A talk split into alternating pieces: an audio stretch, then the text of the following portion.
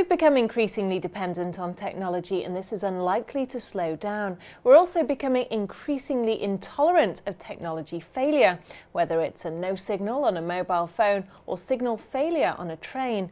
With me now to discuss how supply chains can keep pace with this insatiable demand for smarter infrastructure is Stuart Miller, co-founder and CEO of Buybox. Well, Stuart, let's start with the main challenges facing technology infrastructure today, and how are supply chains responding to this? Well, I think the main challenges, as you already highlighted, are the fact that as a society we are increasingly dependent on tech, whether it is our phone, whether it's a medical machine, whether it's an ATM. We absolutely expect 100% uptime, and we expect it to come for free. So the main challenge for supply chain companies who are responsible for keeping their infrastructure uptime 100% and keeping it ticking over is to not think like a distribution company, to not think like a supply chain company. The main insight is for them to think like their customers.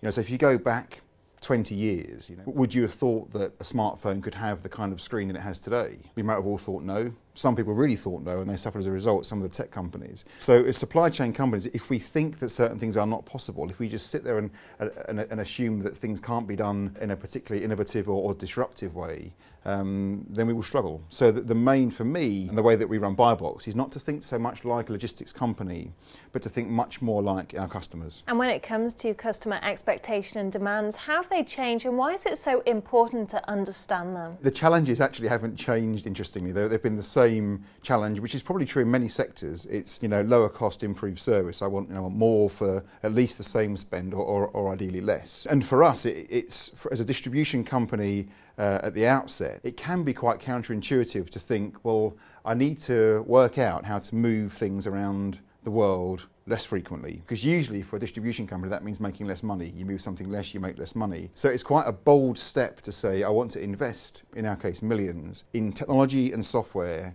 to actually help our customers spend less money with us. But that is without question at the heart of our success. Well, Buybox has in fact grown every year for the past 15 years. So what would you say are the key principles to drive continued growth for a tech company? We started in Silicon Valley, and that maybe is where we got our real appetite for tech and to think of ourselves as a software and technology company. How we do that and how we've driven the growth year after year, for me, it all actually starts with recruitment. It starts with recruiting the right people with the right constructively rebellious, disruptive mindset. You can't shift a sector with shrinking violets. You have to have people who are prepared to think beyond convention, and people that are prepared to think beyond conforming to certain things. So it starts with rebellion. And interestingly, a lot of companies will try and brainwash that out of you. They try and bash it out of you. But for us, we try our hardest to look for that twinkle in your eye when we recruit people. And then, of course, you need to give people a sort of a framework to work within, and to allow that curiosity to manifest itself in some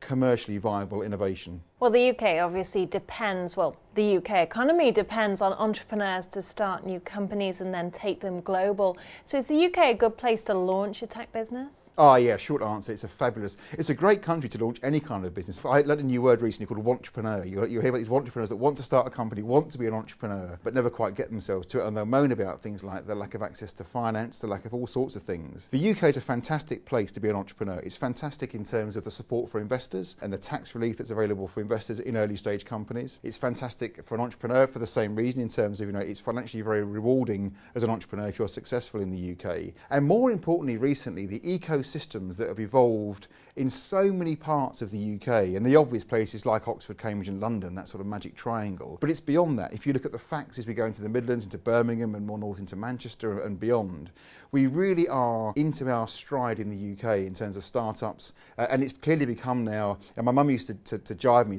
when will you get a proper job? Well, I think now we are realising becoming an entrepreneur and starting your own enterprise is a very, very credible career option. But you don't think the government could do more to help? No, interestingly, I think what the government should do is in varying forms just get out of the way. I think what they do well today is to provide the tax incentives and the financial infrastructure for entrepreneurship to flourish and for innovation to flourish. They can do more in terms of encouraging business schools to work with entrepreneurs And I know Lord Young's initiatives around that space are very, very encouraging. So there are certain things that government can be supportive of, but fundamentally I think government's role is to allow us just to get on with it. So finally, how do you foresee the tech supply chains developing in the coming years, and what will be the major issues moving forward? The tech supply chains are always a tough place to work, and they're definitely not for the faint-hearted because of the expectation that we've just discussed. I think one theme that we'll see emerging is that the ever-impatient consumer, you and I, will become more and more involved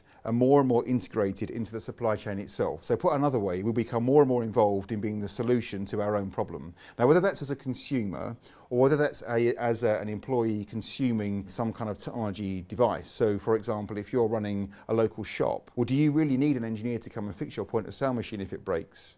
If you can give you a script on your iPhone, can you not just fix it yourself? So I think we'll start to become, as consumers, employers and operators, much more involved in the whole tech supply chain ourselves.